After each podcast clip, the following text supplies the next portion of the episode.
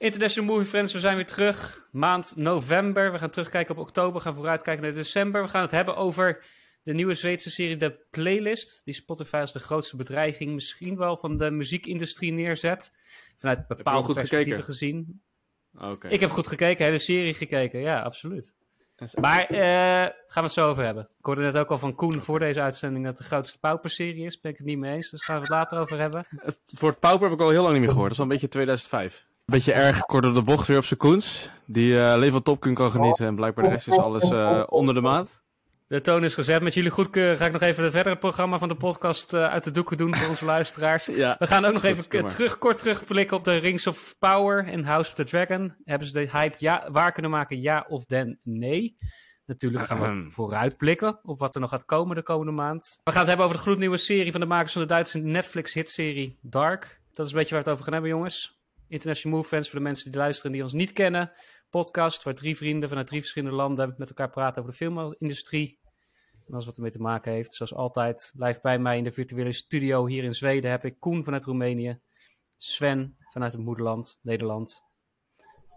Welkom jongens. Jongens, ik wil beginnen met een klein nieuwsfeitje. Nieuwsfeitje van de maand. Jullie moeten raden waar ik het dan over heb. Welk nieuwsfeitje? Oh, spannend. Ja, daar komt-ie. It's one small step for man, one giant leap for the movie business. One small step Armstrong? For man, one giant leap for the movie business. Het is sowieso een referentie of een verbastering van de quote van Armstrong die de maan ontdekte. Of niet ontdekte, maar erop ging landen. En lopen. Maar, Armstrong heeft de maan ontdekt. Dat is waanzin. Een verspreking mag ook niet meer, hè, tegenwoordig. Lijkt wel een Twitter-ridder, die gozer. Ga lekker op Twitter, joh. Ga me niet vergelijken met Stan Zimmelprennik, hè. Dan houdt het snel op. Nou ja, wie heeft dezelfde grootheidswaanzin als filmmaker om zichzelf met Armstrong te vergelijken? Het is niet per se een quote, hè? Het is mijn quote, zeg maar. Maar waar refereer ik naar, is dan de vraag. Er is iemand hier in ons midden die zou moeten weten waar ik naar aan refereer. Ja, One small step for man. Natuurlijk. There we go, Tom Cruise. Oh. Nieuwsfeit. One small step for man, one giant leap for the movie business. Tom Cruise die als eerste Hollywood acteur een speelfilm gaat maken in de ruimte. Goed, Koen. Jij kwam met dit feitje eerder deze maand op onze WhatsApp. Misschien kun jij er meer over vertellen ook. Ja, het ding is dus, zijn studio, zijn productiemaatschappij heeft een deal gesloten, volgens mij met Universal. En die hebben weer een deal gesloten met, eerst was het met NASA. Toen was er gesprekken dat het met Elon Musk, zijn bedrijf SpaceX, dat zij Tom Cruise de ruimte in zouden helpen. Toen brak corona uit. En volgens mij het laatste feitje wat ik hoorde was dat het dus toch NASA gaat worden. Maar misschien dat ze wel gebruik gaan maken van de raket van Elon Musk. Maar dan een soort van combinatie, wat vaker gebeurt in de space business, laat ik zo zeggen. En dan is het feit dat hij alleen al de ruimte ingaat als een acteur, is al een ding. Hij is natuurlijk niet de eerste civilian die de ruimte ingaat. Dat was natuurlijk destijds helaas de vreselijke vlucht naar Colombia, volgens mij, met die mevrouw lerares van een basisschool die de ruimte in ging, maar dat ging mis. Hè? Die ontplofte toen bij de lancering. De Space Shuttle Columbia, volgens mij was dat. Maar hij gaat wel de eerste civilian worden die een ruimtewalk, dus een spacewalk gaat doen. Kleine correctie, nog niet door NASA zelf, maar Universal Pictures inderdaad heeft vorige maand, zijn ze naar buiten gekomen, hebben ze gezegd, nou ja, we waren al van plan om naar het ISS-station te gaan, om daar opnames te maken met Tom Cruise en met de regisseur Doug Liman. En nu hebben ze bekendgemaakt, naar alle waarschijnlijkheid, zitten nog een hoop haken en ogen aan wel, is het de bedoeling dat Tom Cruise ook de eerste Hollywood-acteur gaat zijn die een echte spacewalk gaat maken. Ja, ik kan alleen maar hopen op het moment dat hij dat gaat doen, dat je Highway to the Danger Zone gaat horen. Ik bedoel, dat moet er gewoon bij. En zou hij zijn shirt aanhouden? In de ruimte. Verbaat. This is for all mankind. One little shirt Dat zou zo fantastisch zijn. Als die gewoon in het International Space Station weer zijn shirt uitdoet. In een ruimtepak, maar dan zijn borstkas dan doorzichtig, weet je wel. Oh, hij was geweldig dus. Nu al de beste film van het jaar. Dat is natuurlijk wel een behoorlijke insiders joke. Maar goed, check vooral de aflevering over... Ja, dan moet je een paar... Ja, dat is, ja. Dat is goed van die insider jokes dat mensen willen blijven terugluisteren. Ja. Dus luister het allemaal terug. Ze zitten verspreid door de uitzendingen. Laat ik zo zeggen, je Bas is enigszins geobsedeerd door de borstkast van Tom Cruise. Ja, laten we het zo neerzetten. Ja. Maar goed, er is nog niks bekend over deze film natuurlijk. Het zou natuurlijk gewoon Top Gun 3 kunnen worden. Ja. Ja. Wie weet. Oh, wow. Het enige wat bekend is gemaakt is dat de film zich afspeelt op aarde. Dus het is niet zo dat de hele film zich... dus ze zullen waarschijnlijk één of een paar scènes opnemen in de ruimte. Maar de film speelt zich af op aarde. En Tom Cruise is volgens mij een normale kerel die door de samenloop van omstandigheden de ruimte in wordt gestuurd om de wereld te redden. Daar komt het neer. Ja, hij wordt de wereld redden. Hij is kennelijk zelfs, wat ik las, de laatste hoop of zo inderdaad. Ja. Ja. Het lijkt me een vrij dure productie. Ik ben ook benieuwd wie daarachter zit. Nou, ja, 200 miljoen kost die, dus dat valt op zich mee. Maar ja, dus de NASA en SpaceX zullen misschien meebetalen eraan. Zeker SpaceX, dat is natuurlijk weer gewoon promotie en marketing ook. Ja, maar kennelijk betalen ze wel. Als het met SpaceX gaat, valt het natuurlijk wel mee. Want de brandstof is natuurlijk fucking duur. Alleen als ze SpaceX gebruiken, kunnen ze die raketten natuurlijk weer hergebruiken. Dus dan is het wel een gigantisch verschil met de Space Shuttle bijvoorbeeld destijds. Dat was echt onbetaalbaar. Voordat we weer een hele Tom Cruise discussie gaan hebben, daarvoor verwijs ik inderdaad naar de podcast over Top Gun 2. We gaan nu gewoon lekker even terugkijken in onze terugkijken rubriek jingle. We hebben geen geld voor echte jingles, dus we doen het zelf live. Nee. Ja, zie je? Nou komt het woord pauper perfect. Dat is perfect wat toeval. Voor een pauper podcast. De Pauper podcast. Zo kunnen we ons ook doen. 3 filmvrienden, geen geld. Kutgeluid, door.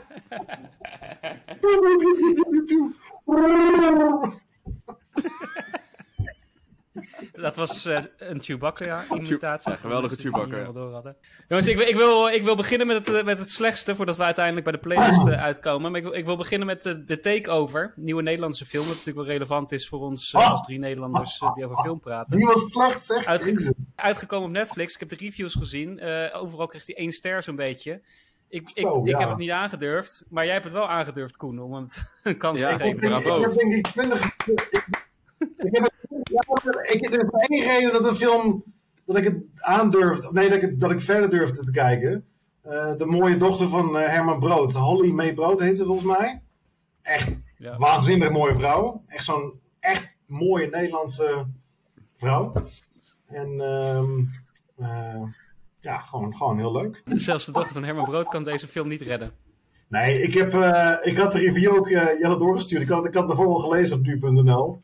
En dat het niks was. En dat de reviews al heel slecht waren. En ik dacht, nou ja, zo slecht zou dat ook weer niet zijn. Misschien is het heel erg gehaat van Nederlandse filmcritici. Dat ik hem aangezet. Ja, op het moment dat Frank Lammers op een oude Volvo bij een van de vliegbasis aanrijdt en zegt, ik ben Buddy. Dan dacht ik, ik vond de naamkeuze al van heel veel karakters, maar heel slecht. Ja, het was gewoon echt heel... Het was echt een beetje zo'n school-tv-niveau of zo. Het was gewoon heel slecht gedaan.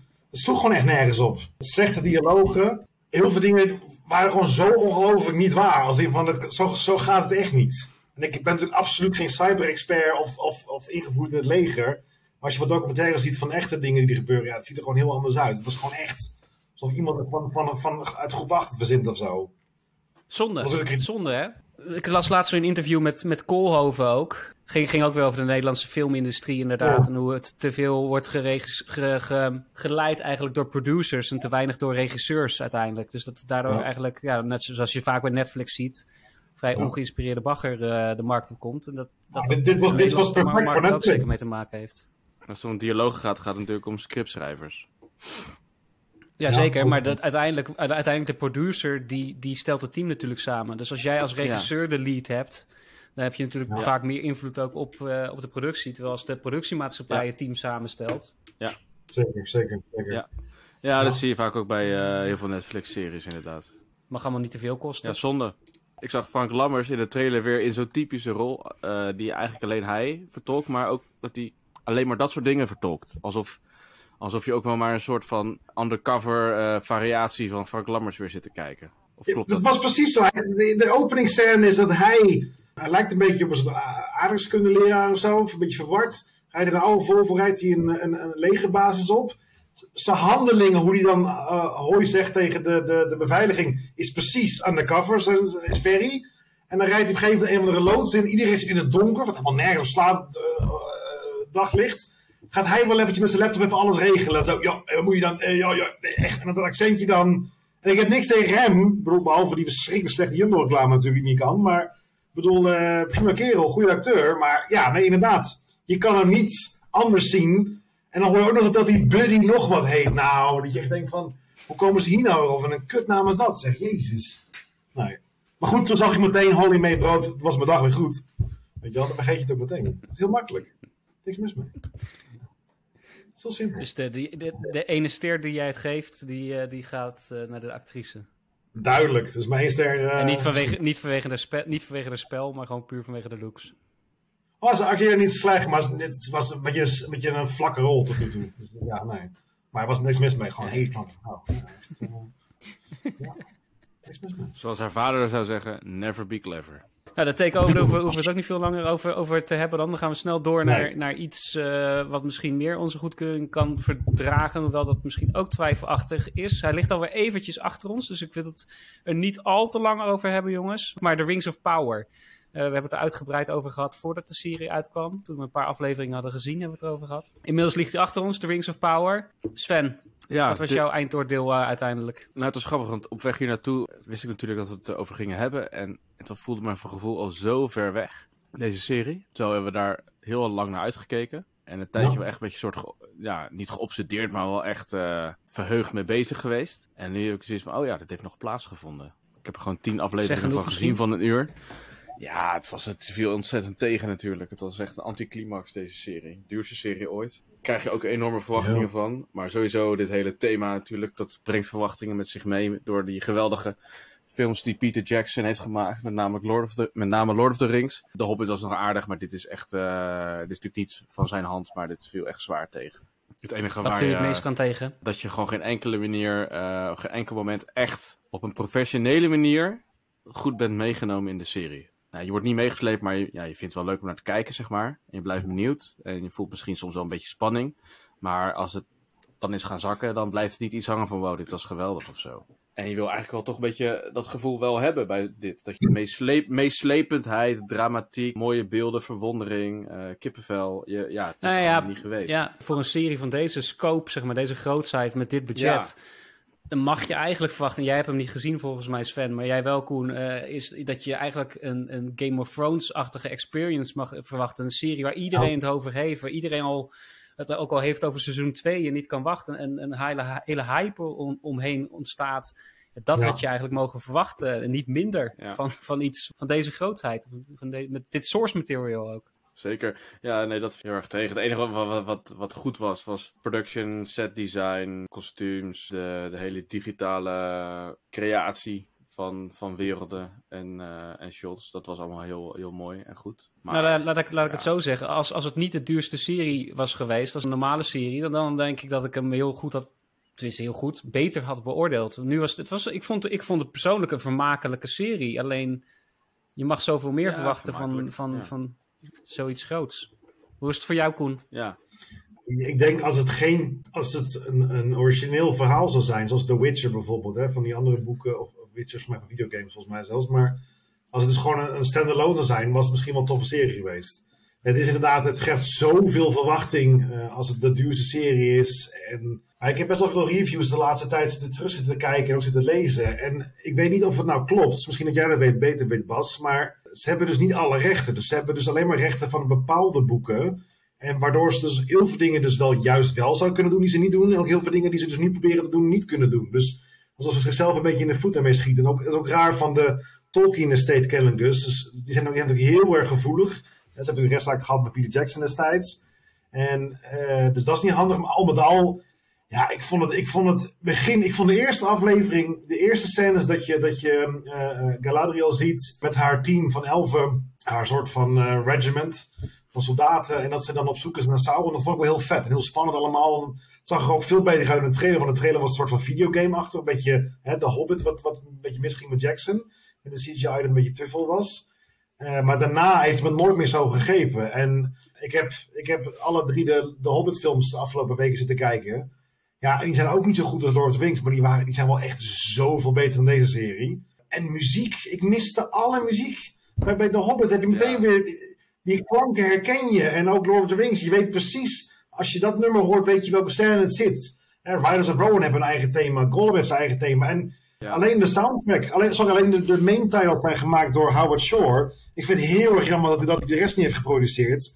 Want de muziek is gewoon echt niet op niveau. Echt niet op niveau. Ja. Nee, helemaal met je eens. Trouwens, op jouw vraag inderdaad over de rechten. Zij hebben inderdaad de rechten gekocht van de films, als ik het me goed herinner. Dus zij mogen alleen dingen maken die verbinden met de films en niet met de boeken. Dus zij hebben bijvoorbeeld niet de rechten op de Silmarillion. Dus ze mogen wel losjes naar dingen refereren, maar ze mogen niet... ze hebben de filmrechten, zeg maar, gekocht.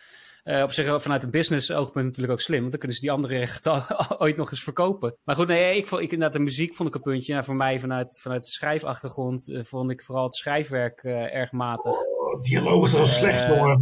Vooral de spanningsopbouw. En sommige dingen duurden te lang. Andere dingen gingen weer veel te snel. Als je het hebt dan over de ringen, hè, aan het einde. Opeens patspoem. Met de ringen die gemaakt werden vanuit binnen een dag. Min of meer waren ze op. Dat in 70 jaar doen ze erover. In de boeken? Nou, de hele opbouw naar bepaalde scènes toe. Naar een bepaalde scène waarin zeg maar, een soort oorlog uitbreekt. Dat was ook niet verdiend. Terwijl in Lord of the Rings, op het moment dat de oorlog uitbreekt, leef je mee met de karakters. Want je hebt het opgebouwd een hele tijd. Ja. En het schrijfwerk was gewoon vrij matig. En ik vond al dingen zoals inderdaad het production design was goed, acteren. Ze deden, naar mijn idee, wat ze ermee konden doen. Want ik vond het script gewoon niet zo heel erg sterk. Nee, precies. Daarom, ik denk dat je... Alle acteurs waren wel goed, ook Galadriel. Maar Galadriel is te... Ze willen haar te veel stoer... Misschien niet stoer, maar te... En ze acteert helemaal niet slecht, maar haar karakter is heel saai gemaakt. Ja, ze heeft alleen die beetje die boze, gefrustreerde kant. En niet, er wordt niet zo goed uitgelegd waar het vandaan komt. Ja, in de eerste aflevering heel kort. En het is toch een heel belangrijk karakter die je mee moet nemen. En waar je toch niet heel erg in meevoelt. Of niet zo sympathiek vindt, misschien zelfs wel. En er zitten heel veel dingen in die ze kunnen uitleggen. Misschien in het tweede seizoen. Maar als ze het niet goed uitleggen, zijn er ook gewoon heel veel fouten in. Want ik weet uit de boeken die ik zelf gelezen heb. Gandalf komt helemaal niet aan via een komeet. Die komt aan met een boot. Dus het kan er niet zijn. Dat kan gewoon niet. Ja, maar dat mag natuurlijk. Hè. Kijk, je hebt natuurlijk de creatieve vrijheid. Ook omdat zij inderdaad, ze bewegen niet in het landschap van het boek. Omdat ze daar simpelweg de rechten niet hebben. Dus dat ze er een draai aan geven, daar kan ik nog mee leven. Ja, maar ik bedoel, als je weet dat dit is zo erg... Dit is een van de meest verkochte boeken ter wereld. Hè, de Lord of the Rings. Dus waarom zou je dat zo... Als je weet dat je zo'n fanbase hebt... Ik kan me wel voorstellen vanuit een business oogpunt dat zij zeggen van wie gaan wij bedienen? Hè? Gaan we de super fandom, de nerds zogezegd bedienen? Of gaan wij een wijd publiek? Nou, dat is heel duidelijk wat ze willen natuurlijk, een wijd publiek. Ja, ze hebben filmrechten gekocht, wijd publiek, wie kennen ze? Gandalf. Ja, dus ik kan me wel voorstellen van, die willen we er eigenlijk wel in hebben. Ja, maar we moeten het in de tweede era laten plaatsvinden. Shit, ja. Misschien kunnen we daar een beetje mee gaan spelen. Hij is er wel in de tweede era, maar niet op dat moment. En ook niet op de manier dat hij aankomt. Nee, precies. En ze weten eigenlijk in het boek, volgens mij is het niet heel bekend over hem. Oké, dat is één ding. Maar er zitten zoveel technische dingetjes in die helemaal niet zouden kunnen of niet zouden moeten. Het allergrootste moment voor mij dat ik dacht van wat een kutserie was... Of nou ja, niet een kutserie, maar gewoon wat jammer. Vooral wat jammer. Was de scène dat Sauron, spoiler, halbrand, dat hij staat op die heuvel, die kijkt naar Mount Doom. Ja, het was voor mij geen Sauron. Echt absoluut niet. Want ik had weer het gevoel dat ik naar de Twilight zat te kijken, weet je al. Of de Vampire Diaries of zo, weet je al. Scoren, 0-10. 6,5. Bas, jouw score? 6,5. Ik heb me vermaakt. Een serie die wel alle rechten heeft op alle boeken is natuurlijk Game of Thrones van George R.R. Martin. De makers van deze series die hebben wel alle rechten. En zo hebben wij onlangs House of the Dragon gekregen. Gebaseerd op de boeken van George R.R. Martin. We hadden natuurlijk, House of the Dragon kwam tegelijk uit met Rings of Power ongeveer. Als ik een voorschot mag nemen, dit is voor mij wel een voorbeeld van hoe je wel een serie moet maken. En hoe je van source material iets geweldigs kunt maken. Want ik heb elke aflevering weer, zonder dat die ontzettend actiegeladen was, heb ik op het puntje van de bank gezeten. Wat een geweldige serie, geweldig acteerwerk, spanning die onder de huid gaat zitten. Ik kan niet wachten op seizoen 2. Maar het mooie is dat het anders is dan Game of Thrones. Het is een heel ander soort serie, andere atmosfeer. maar het is net zo goed. Jij zei dat je weer met je vriendin Game of Thrones aan het bekijken bent, want zij nog niet gekeken had. Dus ik ben onlangs ook weer begonnen, dus ik zit helemaal weer in Game of Thrones nu, seizoen 2. Dus ik kan het ook mooi vergelijken met elkaar. En ik moet zeggen dat ik vind het eigenlijk op sommige momenten ook nog wel beter dan Game of Thrones. Ja, ik vind de dialogen heel goed geschreven. Nee, ik vind de dialogen erg goed. Ik ben heel erg benieuwd. Ja, want we zien nu eindelijk, ze hebben het altijd gehad over de Mad King en over de Targaryens. En nu is het eindelijk zien we een beetje hoe die rare familie eigenlijk King's Landing leidde destijds. Wat voor gezeik ze allemaal in de familie hadden. Nee, Matt Smith is geweldig. Emma Darcy is goed. Ik vond vooral Millie Alcock, de eerste Rhaenyra, vond ik erg goed. Vond ik echt jammer dat die vervangen werd. Wat ik uiteindelijk wel voor wat was haar naam ook alweer, de actrice die haar verving? Emma Darcy. Ja, iedereen was best wel ontevreden eigenlijk over dat die andere actrice ging. Maar het was ook wel zo weer vergeten. Dat spreekt wel voor Emma Darcy. De eerste aflevering dacht ik echt van, maar die andere was wat brutaler, vond ik, weet je wel. Wat rebelser. En dit was meer gewoon een knappe, rustige vrouw, dacht ik. En op een gegeven moment zie je haar weer in die rol trekken. En denk ik, wacht even, dat is wel heel goed gedaan inderdaad. Ik vind beide actrices die de Queen spelen, vind ik erg goed. Ik vind de nieuwe Olivia Cook misschien wel de beste, maar die vond de jongen ook erg goed, die jonge dame. En de King, Paddy Fissin of Fysin, ik weet niet hoe je het uitspreekt, zal wel een Ierse naam zijn. Hele goede acteur. Ik had zo erg met zijn karakter te doen van gast, weet je wel. Altijd gezeik met die familie, man. Jezus. Ja, maar ik vond het, dialoog erg goed.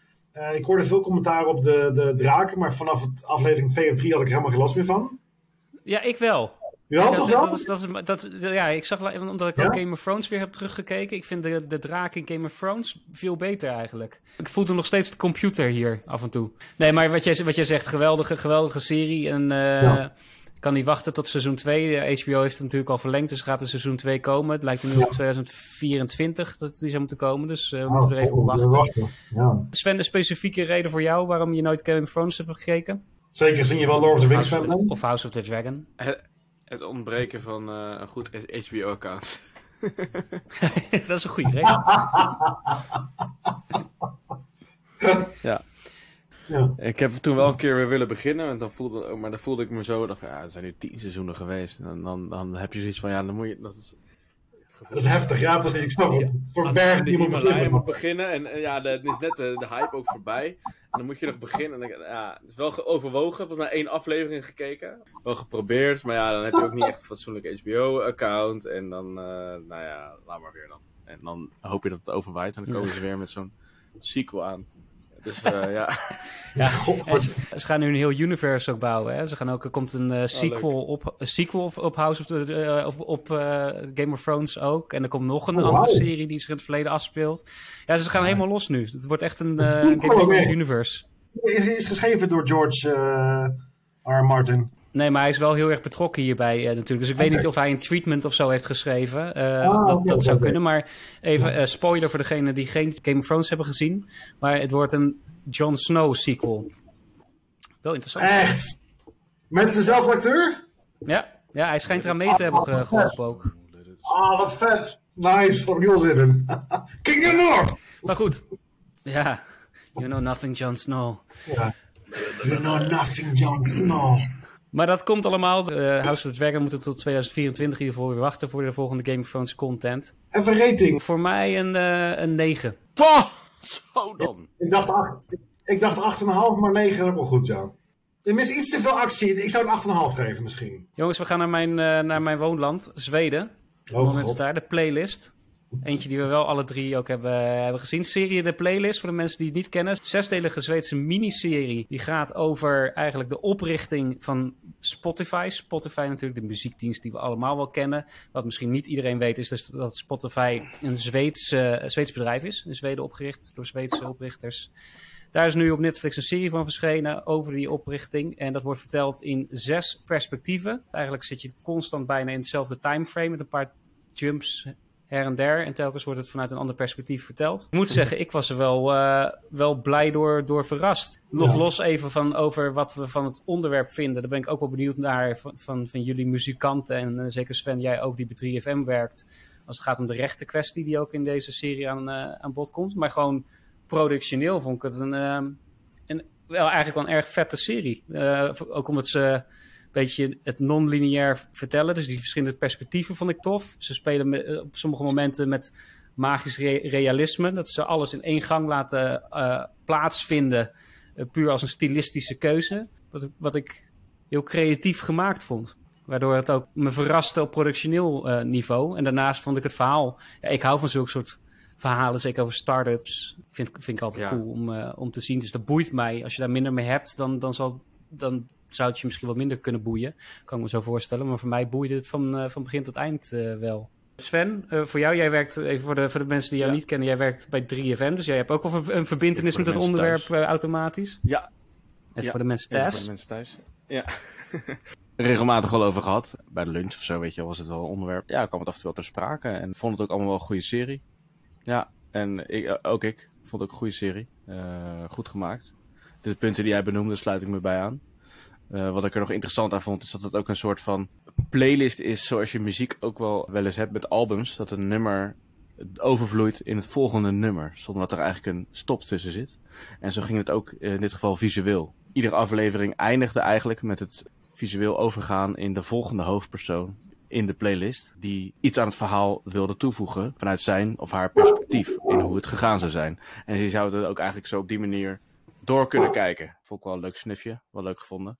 Doordat je in het perspectief van die ene hoofdpersoon of naar die ene persoon meegaat, krijg je ook een ander beeld van zijn companen. De aflevering daarna kan je zomaar vanuit zijn of haar perspectief de boel bekijken. En kan je dus ook op het verkeerde been zijn gezet. En dat vond ik heel leuk gedaan. En dat je ook zit van jij bent de gierigaard of jij bent juist de idealist. En hij of zij is de egoïst. Of weet je, zo continu had je een beeld. Wat ook daarna weer enigszins gecorrigeerd werd. Wat ook weer heel leuk is dat je, als je iets van meerdere kanten bekijkt, hè, dat het altijd weer andere perspectieven oplevert. En dat het nooit zo is dat je het nooit heel rechtlijnig gewoon kan bekijken.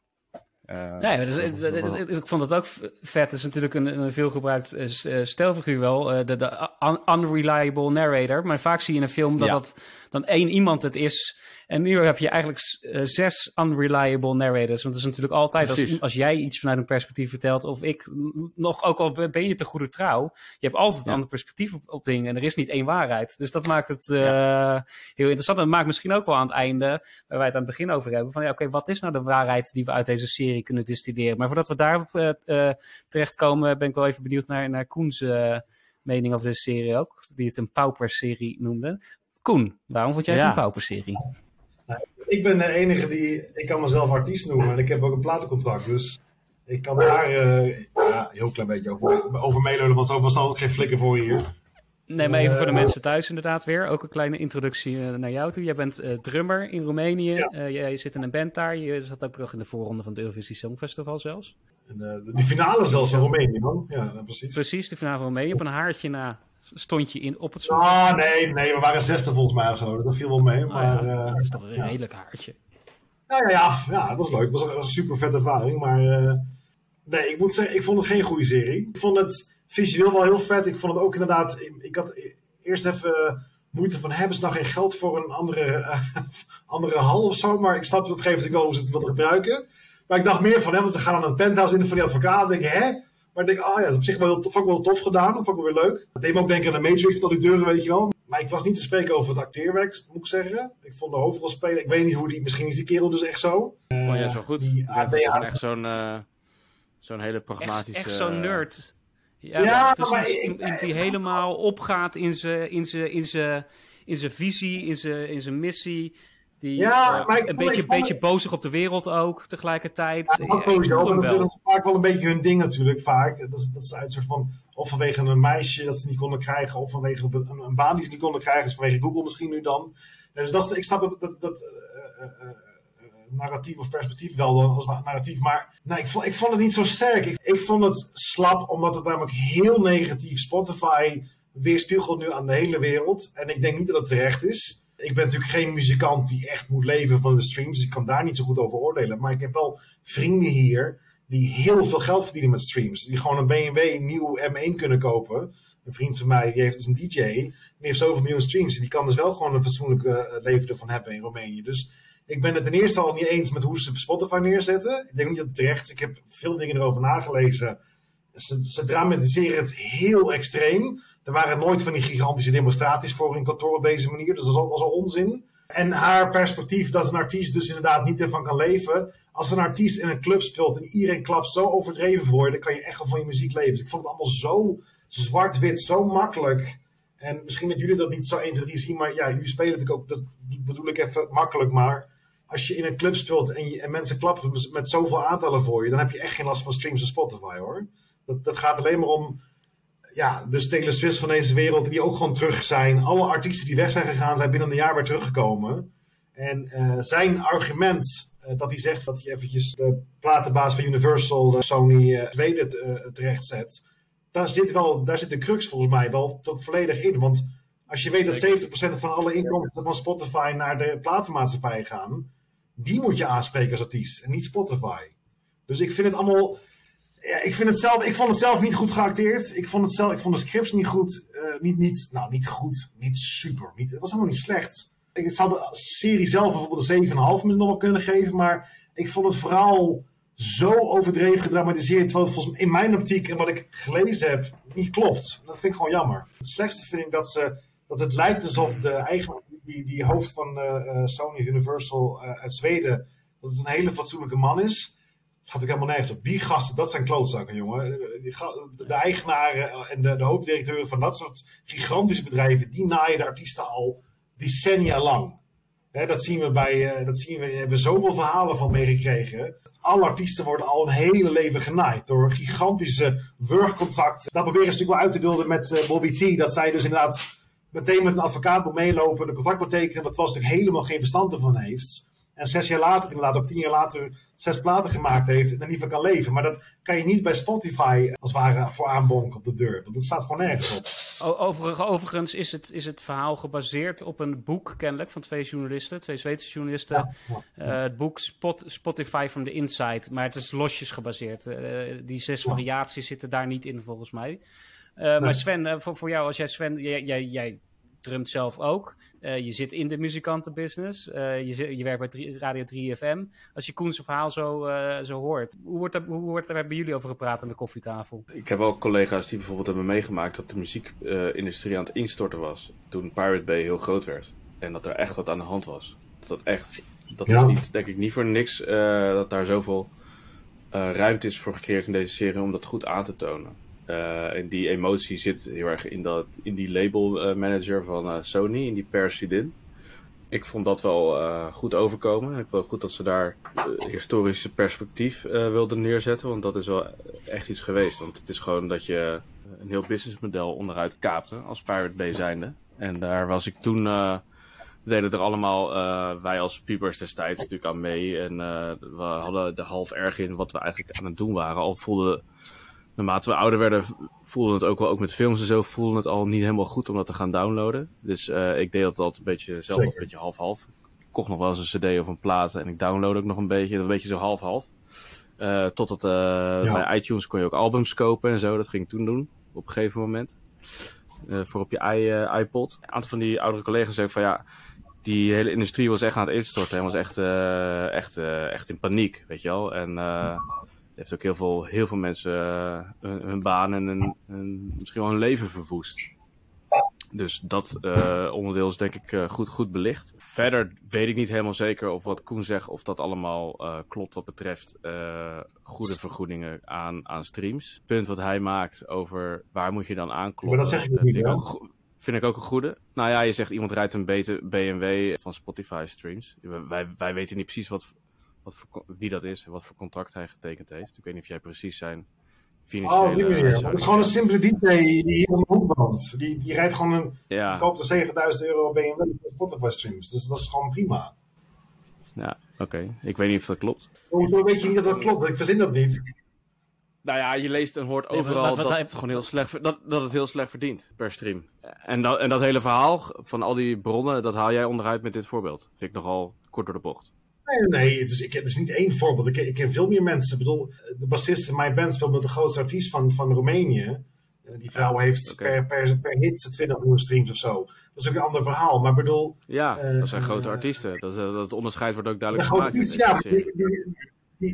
Die vriend van mij is een DJ die jij niet kent, die ik zonder dat ik met mijn vrienden was, ook nooit van gehoord had. Maar die maakt dus hits. En die maakt een nummer, dat wordt opgepikt door Spotify. Wordt het door grote DJ's opeens globaal opgepikt. Wordt het op bepaalde dingen gedraaid. En heeft hij zoveel miljoen streams. En kan hij een BMW ervan kopen. Dat kan, zonder Spotify had dat nooit gekund. Zo werkt het dus ook.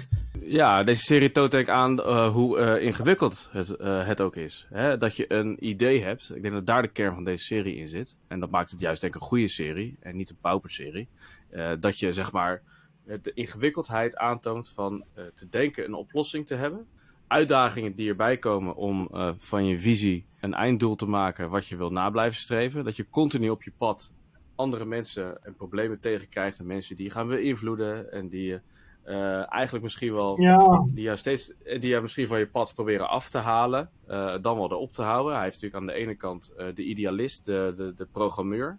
Die met hem ging samenwerken vanwege dat heilige internetdoel, wat toen heel erg ook leefde in de zero's, van het internet is democratisch en het is gratis en iedereen gaat hiervan profiteren. En op een gegeven moment, gaandeweg, komt hij voor een aantal problemen, die moet hij oplossen. En dan moet hij toch uiteindelijk water bij de wijn doen, omdat hij kiest uiteindelijk voor zijn product en niet meer voor het democratische, idealistische doel om de muziekindustrie volledig te redden.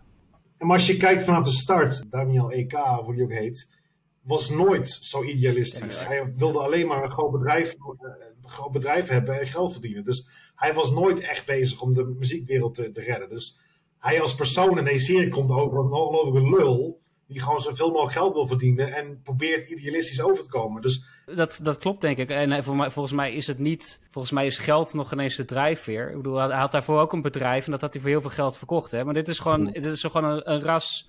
Je was zo gefocust op zijn product en hij wil gewoon slagen. Het is, volgens mij is het geen eens het geld. Het is gewoon ten koste van alles waar hij slagen en de beste zijn.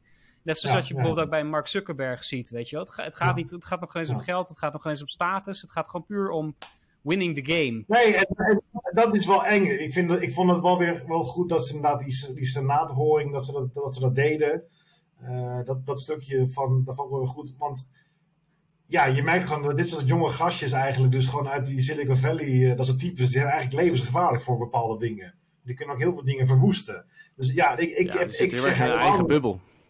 Ja, ik zeg helemaal niet dat Spotify geweldig is. Ik vind het zelf te gebruiken wel echt geweldig. Ik gebruik het elke dag. Maar dat het bedrijf zo negatief neergezet wordt, vind ik niet. Omdat ik zelf eigen verhalen heb, maar ook omdat je als je artikelen naleest, klopt het niet helemaal. Ik vind het niet zo heel negatief. Ja, aan het einde krijgt het een negatieve twist. Maar dat is ook wel een beetje richting de realiteit. Hè? Maar het bedrijf bestaat dan al bijna 20 jaar. Sinds het begin denk ik de redding van de muziekindustrie is geweest. Maar vooral van de industrie en misschien niet zo van de artiest. Ja, en de vraag is, wat gaat Spotify daar nu nog aan doen? De complexiteit daarvan wordt ook aangetoond. Van hoe moeilijk het, hoe groot je ook bent. Op een gegeven moment zit je vast in een businessmodel en met stakeholders. En die heeft een percentage en die heeft dat. Wat kan je dan eigenlijk nog doen om dat product weer aan te passen? Die moeilijkheid wordt ook wel aangetoond. Je gaat denk ik voorbij aan het feit dat het uiteindelijk draait het om de rechtenhouders. Die kunnen wat doen. Het maakt niet uit of je aandeelhouders hebt, want dat is op een gegeven moment pas later. Je had heel veel dingen kunnen doen, maar als de rechtenhouders zeggen van joh, je geeft zoveel van die procenten aan ons en wij bepalen zelf wat we aan artiesten geven. Je kan niet voor streams zelf geld aan artiesten geven, want ze hebben rechten. En die rechten hebben ze verkocht met burgercontracten. Dus het ligt uiteindelijk altijd bij de labels. Dat is het probleem. Ja, dat is wat Daniel Ek ook zegt. Maar tuurlijk, primair ligt het daar. Maar een podium heeft zeker ook een reguleringsfunctie. En dat is ook natuurlijk begin dit jaar al te sprake gekomen toen Joe Rogan bepaalde teksten uitsloeg in een podcast die op Spotify te vinden was. Waardoor toen Spotify zag van wij hebben geen curatorsfunctie. Wij bieden het alleen maar aan. Toen zijn artiesten als Neil Young en Joni Mitchell opgestapt. Van oké, dan trekken wij onze muziek er vanaf. Als jullie geen curator willen spelen. En ik denk dat Spotify zijn rol veel serieuzer moet nemen. En dat zie je vaak met dat soort hele grote techbedrijven. Die proberen zich daarachter te verschuilen. Verantwoordelijkheid af te nemen. Hebben heel veel verdiend. Heel groot geworden. Aan heel veel dingen kunnen profiteren. Ja. Dat zie je met Facebook, met Google. Noem ze allemaal maar op. Zeker. Maar ze zijn zo groot geworden dat ze ook een bepaalde mate van verantwoordelijkheid moeten nemen. En die nemen ze, vinden ze soms moeilijk om daarmee om te gaan. Of dat is nieuw voor ze. En daarmee wordt Spotify nu ook geconfronteerd. Ze kunnen niet meer zeggen, daar hebben wij geen verantwoordelijkheid meer voor. Je kan blijven zeggen, dat ligt 100% bij de muziekindustrie, bij de labels en de management. Of de maatschappijen. Ik denk dat het niet alleen meer daarop af te schuiven is. Nou ja, uiteindelijk is het denk ik wat goed is aan deze serie, denk ik, is dat het in ieder geval een gesprek op gang brengt. En ja. Het staat vast dat, tenminste, ik denk dat we die conclusie wel mogen trekken, dat er dingen beter kunnen. En wat ook heel logisch is met een bedrijf wat heel lang ook gewoon de ruimte heeft gekregen inderdaad om zich te ontwikkelen. Dat op een gegeven moment is, jongens, we gaan even aan de bel trekken. Is bij Facebook gebeurd, is bij alle grote techbedrijven gebeurd. Op een gegeven moment, jullie hebben nu wel zoveel macht, zoveel data. Daar moeten we even met z'n allen kritisch naar gaan kijken, hoe we daarmee omgaan, hoe we de taart rechter kunnen trekken. En ik zit ondertussen ook een beetje te googlen. Kijk, het komt natuurlijk wel ergens vandaan. Hier, een artikel van USA Today. How much does Spotify pay per stream? Artiesten kregen $0.0033 per stream. Ja. Los nog van de vraag hoe dat komt. Of dat door Spotify komt of de labels. Dat is natuurlijk wel, dat mag wel wat hoger zijn, zeg maar. Dat die discussie er komt, dat is denk ik wel belangrijk. En dat is dan in ieder geval iets wat is Syrië. En los nog van wie van jullie twee gelijk heeft. De platenmaatschappijen verdienen meer sinds Spotify dan voor de Pirate Bay er was. Dus dat is natuurlijk belachelijk. Dat is natuurlijk belachelijk. Ja, dus dan is de vraag, kan Spotify... Nee, daarom, Spotify had er toen wat aan moeten doen. Had natuurlijk andere contracten moeten sluiten. Maar ja, dat ging natuurlijk waarschijnlijk niet. Je hebt ook gezien hoe moeilijk het was om überhaupt de platenmaatschappij te overtuigen. De vraag is nu inderdaad van wat kunnen ze er nu aan doen? Nou, ik denk dat dat heel lastig is. Ik denk dat het onmogelijk is. Nou ja, dat ligt er dus aan. Wat een serie als dit wel kan doen, in het publieke debat krijgen natuurlijk. Want ik denk dat ze dat ook een beetje hebben proberen neer te zetten. En dat dat ook het doel was eigenlijk uiteindelijk voor de laatste 2 afleveringen. Niet misschien zozeer als het neerzetten van dit is precies zoals het is. Maar meer van jongens, we moeten onze stem laten horen. Om te zorgen dat Spotify, al is het maar kleine aanpassingen, wel gewoon kritisch naar zijn eigen bedrijf gaat blijven kijken. Als de wereld anders zou zijn, als die contracten anders zouden lopen met Sony of Universal of al die andere bedrijven, dan zou je als artiest wel veel meer kunnen verdienen. Maar zo is het nooit geweest. Ook niet voor Pirate Bay. Dat de wereld niet op een bepaalde manier is geweest, wil natuurlijk niet zeggen dat je als artiest niet mag streven. Dat je beter betaald krijgt voor je werk. En daar moeten artiesten ook naar blijven streven. En Spotify had dat kunnen zijn. Dat was geweldig geweest. Het had echt een speeltuin kunnen zijn. Een creatieve speeltuin. Dat iedereen inderdaad muziek van all over de wereld zou kunnen luisteren. En die artiesten zouden ervoor kunnen betaald kunnen worden. Dat zou natuurlijk echt geweldig zijn. Ja. Dat was misschien het ideaal. Maar nooit van deze man geweest. Ja. Dat heeft hij nooit over gehad. Nee, maar die andere, die coder, die had dat voor ogen. Alleen de vraag is in hoeverre dat past dus binnen een kapitalistische wereld. Nou ja, dat is de vraag inderdaad. Ik bedoel, het kost ook natuurlijk een hoop om zo'n bedrijf te hebben. Ik bedoel, zo is het ook wel weer. Maar goed, het debat wordt in ieder geval gevoerd. In ieder geval hier. Hopelijk op meer plekken naar aanleiding van deze serie. Dat is in ieder geval goed. Koen terug te komen. Vond je het nou echt zo'n slechte serie? Of ben je er nu... Nee, ik vond het echt niet zo goed. Pauper-serie is natuurlijk onzin. Nee, ik zou het misschien een 7 of een 7,5 geven. Want het was niet slecht. Maar ik vond het niet boeiend genoeg om het echt... Ik heb het echt gekeken voor jullie, omdat ik dacht van, ik wil toch wel een goede discussie hebben. Dan moet ik het ook helemaal afkijken. Vooral omdat jullie zeiden van die laatste aflevering was het goed. En godverdomme. Halverwege dacht ik, ik vind er helemaal geen zak aan. En toen dacht ik van, laat ik het maar afkijken dan. En ik vond het gewoon... Ik vond het acteerwerk niet om over naar huis te schrijven. Het was niet slecht. Het was gewoon prima. Ik vond... En ik vond een aantal dingen ik vond het veel te overdreven gedramatiseerd. En ik vond... Ook gewoon sommige scènes vond ik slap, moet ik zeggen. Niet goed geacteerd, niet goed geschreven. Ja. Helder, jongens, we gaan tot de score komen. We gaan tot de score komen. Koen, jij zegt 7, 7,5? 7, ja. 7, ja, Sven? Goed. Ja, dat vind ik best een goede score. Ik vond het een 8,5, zeker. Juist... Zo, hallo. Ja, visueel... inhoudelijk heel goed, prikkelend, gesprekstarter, maatschappelijk relevant. Een 8,5. Nou, het grappige is, Koen, dat ik ben behoorlijk positief over de serie, maar ik geef het een 7,5. Kennelijk is dat halve puntje. Misschien ook een 6,5, misschien beter dan met mijn mening dan. Nou, beter misschien.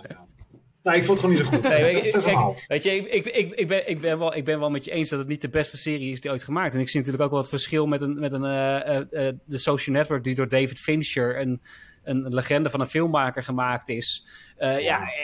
Tuurlijk. Maar voor een Zweedse productie. Ik vond het acteerwerk vond ik degelijk. Het heeft me verrast met het magisch realisme.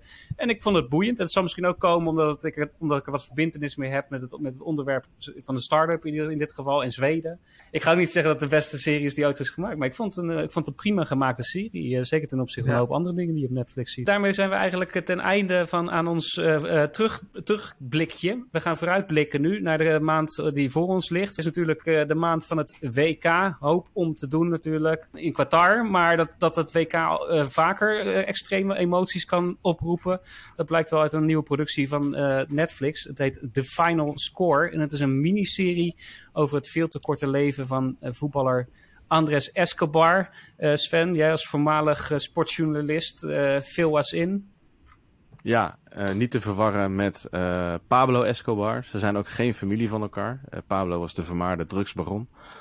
Bekend ook van de serie Narcos. Dit gaat over Andrés. Hij maakte op het WK in 1994 in Amerika. Het land waar Colombia toen een zogenaamde drugsoorlog mee uitvoerde. De War on Drugs. Tegen dat land maakte hij een eigen doelpunt. En dat was beslissend. Colombia was toen uitgeschakeld op het WK. En hij werd toen 2 juli 1994 in zijn geboortestad Medellin doodgeschoten. Dat was een paar weken na die wedstrijd. Of enkele dagen na die wedstrijd. En deze serie is gebaseerd op dit verhaal. Ik denk dat het een heel... best wel een veelbelovend. Ik heb wel een serie waar ik zin in heb om naar te gaan kijken. Ten meer ook omdat dat WK-team van Colombia was vermaard. Met bekende spelers als René Higuita en Valderrama. Met die werd ook wel de witte gullet genoemd. Ja, de blonde gullet. Ja, de witte gullet. Ja. Valderrama. Ja. Oh, ja. René Higuita was de Scorpion. Met de Scorpion kick op Wembley. Ja. Dus... Oh, wow. Dus dat was een heel getalenteerd team. Misschien wel de beste ooit, wordt wel eens gezegd. Dus dat is een leuke sportieve kant van het verhaal. En de andere kant is misschien dat meer de moord werd ook vaak gelinkt aan dat het door daders zou gedaan uit het drugskartel. Hij is in ieder geval op een parkeerplaats na een avond uit is hij neergeschoten. Ook omdat hij toen werd herinnerd en er ontstond een discussie over het doelpunt, schijnt. En... Ja, de moordenaar zou ook hebben geroepen bij het schieten, zeg maar. Goal! Ja, heftig. Ja, er zijn natuurlijk heel veel urban myths waarschijnlijk over dit verhaal. En ik denk dat het voer is voor een goede dramaserie. Ik heb er heel erg genoten van Narcos. Ik ga zelf naar Colombia, naar Medellin. Dus persoonlijk is het voor mij nog een extra... Ja, nee, hier. Liever dan ik. Ja, ik denk dat er gewoon heel veel ingrediënten voor een goed dramaverhaal in zitten. Het enige wat het moeilijk maakt is natuurlijk dat het... een serie over een voetballer is en dat voetbal nadoen op film vaak tot badinerende scènes leidt. Het hoeft niet als je naar de serie kijkt die wij zo goed vonden over Ted Lasso. Die heeft het natuurlijk heel goed ingevuld. Als dat een beetje, als de filmindustrie daarin stappen heeft gezet, dan moet dat ook geen probleem meer zijn. De Final Score, hij staat al op Netflix. Dus hij kan al gekeken worden in aanloop naar het WK. Dan op 17 november op Netflix. Eentje waar in ieder geval Koen en ik enthousiast over zijn. Sven, jij moet wachten tot de zomer voordat je hem aanzet. Maar het is de serie 1899.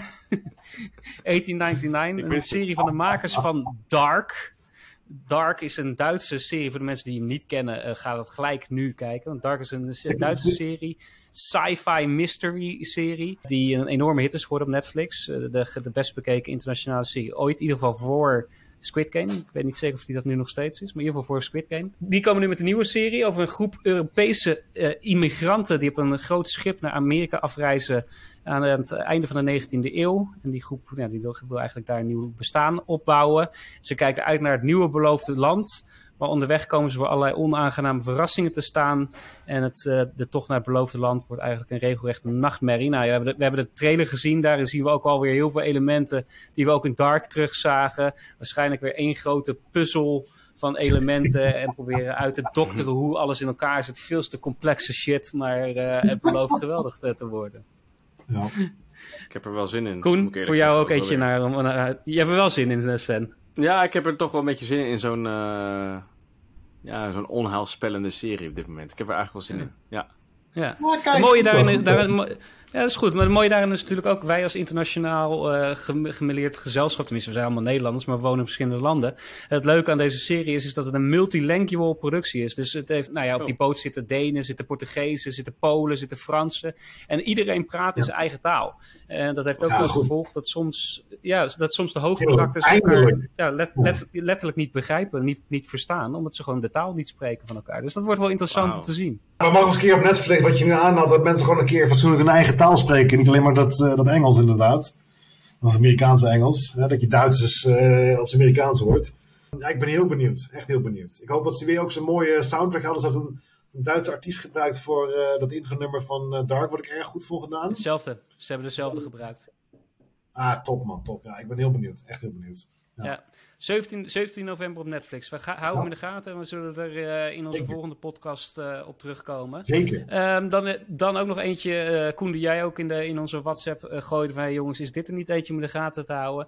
Dat is de serie Wednesday. En dat is een spin-off serie van de Addams Family, gemaakt door Tim Burton.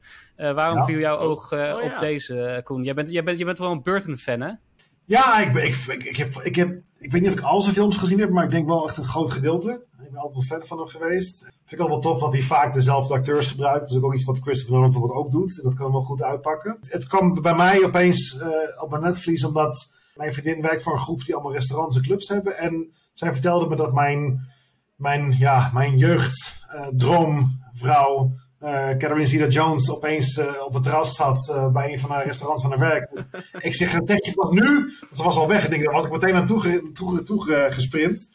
Maar samen met Tim Burton zat ze daar af en toe de lunch inderdaad kennelijk voor een week of twee. Heel relaxed, gewoon niemand... heel veel mensen herkennen ze überhaupt niet. Dat is wel grappig. Ik denk dat heel veel mensen ook niet weten hoe Tim Burton misschien eruit ziet. Maar natuurlijk Zeta-Jones natuurlijk wel. En ja, zij speelt Morticia. Hebben daar misschien plaatsgevonden? Nee, dat is wel 100% in Roemenië opgenomen. En ik heb het even nagezocht, want ik had jullie laatst een fotootje gestuurd. Ik zat laatst in de metro. Er zijn hele grote billboards nu, posters van Wednesday. Op de achtergrond, onderkant zie je een paleis. Een dak van een paleis. En dat is een paleis in Sinaia. Dus ik herkende de torens. En ik denk, en dan dacht ik opeens, dat heb ik even gekeken op Google of op IMDb. Zodat alles was geschoten inderdaad in Roemenië. Ja, ik ben wel benieuwd. Ik ben niet zo heel erg fan van de Addams Family. Vond ik wel leuk vroeger, maar niet zo spannend. Maar ja, ik bedoel, goede acteurs en Tim Burton ben ik wel benieuwd naar jou. Nou, classic verhaal. Hetzelfde verhaal ben ik zo heel erg Addams Family. Ja, classic. Ja, classic. Dat wist ik niet. Ik ging het even opzoeken. Het is al begonnen in 1938 als een strip. Het is van 1938 tot 88 uitgegeven als een strip. En daarna animatieseries. En daarna is er als eerder nog een sitcom ook geweest, van 64 tot 66. Wij kennen waarschijnlijk allemaal de film uit 1991 vooral. Ja, en nu krijgen we deze spin-off. 23 november op Netflix. Die houden we in de gaten. Dan nog twee korte dingetjes. Ik ga Sven hier niet te lang mee vermoeien. Maar waar ik naar uitkijk is de laatste afleveringen van Endor. Tot nu toe delivert deze serie fantastisch en enorm. Maar daar gaan we later nog even kort op terugblikken. Misschien volgende maand, denk ik dan. Maar dat staat natuurlijk ook nog in november op de rol. En waar ik ook naar uitkijk is in de bioscopen krijgen we natuurlijk Black Panther. Wakanda Forever. Met natuurlijk de opvolger van Chadwick Boseman. Emotioneel verhaal, overleden acteur die Black Panther speelde in de vorige film. Ja. We hebben al in wat trailers gezien dat hij emotioneel herdacht wordt, ook in de film eigenlijk. Dus dat wordt wel het raam trekken. We gaan het zien. De eerste reviews zijn in ieder geval heel positief. Dus ik denk dat ik hem... volgens mij heb ik een volgende week of de week erop een bioscoopbezoekje gepland staan. Dus daar komen we ook nog op terug in december. Dus genoeg ook om voor terug te keren in december, jongens. En de mensen die luisteren. Oh, Koen, je hebt een vinger omhoog. Ik heb nog twee dingetjes. Ik heb het vorige review al gehad over... Ja, goed hè? Ja, heb ik geleerd van mijn moeder. We er gewoon doorheen. Ja, de man local, ja, precies, ja. Ja, dat moet ik wel dat slappe gelul op zeker aan het eind. Elizabeth de Biggie... wordt er altijd invoeren, Bas. En dan negeren we gewoon een uur lang. Heerlijk. Ik kan hem ook muten hier, hè. Die power heb ik. En lekker dit, kom maar even langs mijn kerst, hoor, lul. Koen, twee dingetjes. Elizabeth Debicki schijnt weergeloos goed te zijn als de nieuwe Diana in The Crown. Die serie is deze week uitgekomen. Ja. Dus ik ben heel benieuwd. Dus daar gaan we even een reviewtje over doen in de volgende aflevering. En heb je al iets gehoord over de nieuwe Star Wars serie? Daar heb ik er niet over gehoord namelijk. De Acolyte. Ja, daar is wat nieuws over inderdaad. Even kort. Ja. Weer een nieuwe Star Wars serie. Jezus, want ze poepen de een naar de andere uit, joh. Ja, het blijft maar komen. Het duurt nog even. Als ze maar geld kunnen verdienen. 2024 waarschijnlijk. Tuurlijk. Ja, en hij schijnt heel mysterieus zo te worden. Even een jaartje overslaan. Hij speelt zich af in de tijd, van de Old Republic. Zeg maar voor de Phantom Menace. Dus dat is niet Old Republic, High Republic moet ik zeggen. Ja, maar Carrie-Anne Moss, Trinity krijgt een rol. Ik ga even Sven muten. Zo, Sven is gemute. Dus Trinity speelt erin. En we krijgen die kerel van Squid Game. Krijgt een hoofdrol erin. En van Game of Thrones ook een andere acteur. King Tammen. Jonge koning. Ja. Die zit erin. En wie hebben we nou nog meer? Dus dat de Daphne Keane van Logan, het meisje, onder andere. Oh, die is tof. Genoeg om naar uit te kijken voor de komende maanden, jaren. Nou, Sven, ik zet je geluid weer aan. Ja, Sven, je bent weer in de uitzending. Welkom. Ik heb nog één belangrijke vraag. Nou, nee. Ik laat even achter me wat jullie al hebben besproken. Maar Triangle of Sadness, Bas. Daar heb je het helemaal niet over gehoord. De film van het jaar, of niet? Nou, wel. Die uitspraak heb je al een paar keer gehad. Ik blijf wel bij The Northman en wat is het, Aziatische productie. Die Aziatische film. Ja, weet je die ook weer? Everyone, Everywhere, All at Once. Die twee, daar blijf ik bij. Maar deze komt denk ik wel in mijn top 10 van het jaar, in ieder geval. Fantastische film. Ja, we hebben de Square natuurlijk wat eerder over gehad. Is Ruben Östlund. Voor de mensen die het niet kennen, Ruben Östlund, Zweedse regisseur, heeft de Square geregisseerd, heeft hij een Oscar meegewonnen, daarmee zijn faam behaald. En nu heeft hij voor het eerst een Engelstalige film mogen maken met onder andere Woody Harrelson in de hoofdrol. Zelfde thematiek, gaat weer heel erg over klassenverschillen en de hypocrisie van de mensen en van de mensheid. Het is dus weer een social criticism. Gaaf. Ja, geweldig goed weer neergezet. En er zit een scène in die film waar ik echt me helemaal kapot heb gelachen. Fantastische comedy. Maar het is, uiteindelijk moet je ook wel constant zien welke boodschap hij wil vertellen. Ik moet zeggen, hij is ten opzichte van The Square wat abstracter, misschien wat kunstzinniger. Deze is voor een iets groter publiek, wat misschien ook weer te maken heeft dat het een internationale Amerikaanse productie is. Ja. Maar daardoor is hij wel wat toegankelijker dan The Square. Maar er zit niet zo'n legendarische scène in als met The Square, met dat mensaap gebeuren. Oh ja? Jawel, er zit één scène in, die zal ik niet meer vergeten. Okay. Maar hoe kan dit dan niet de film van het jaar zijn? Want als er zo'n... Soms is het niet meer dan hoe je uit een bioscoop loopt. Er zou Koen over mee kunnen praten. Nou, hij kan niet meepraten, want ik heb hem gemute. Maar normaal zou hij daarover mee kunnen praten. Dat is het feit dat je soms inderdaad met een bepaald gevoel uit de bioscoop loopt. En dat maakt dan, als je het dan objectief beoordeelt, dat het heel goed is. En ook dat gevoel hebt. Dan is het... kijk, ik bedoel, we Top Gun als je het objectief wordt. Maar goed, dat is een andere discussie. Maar heerlijk, kan alles zeggen nu zonder dat ik onderbroken word. Ja, lekker hè? Fantastisch. Koen, wou je wat zeggen? Tom Cruise, slechte acteur. Oh. Je bent weer in de uitzending. Ja, jongen. Jongens, laten we daar mee uitgaan. Dat vind ik mooi. De Danger Zone. Jongens, was me weer een waar genoegen. Bedankt voor deze uitzending. En tot de volgende keer maar weer.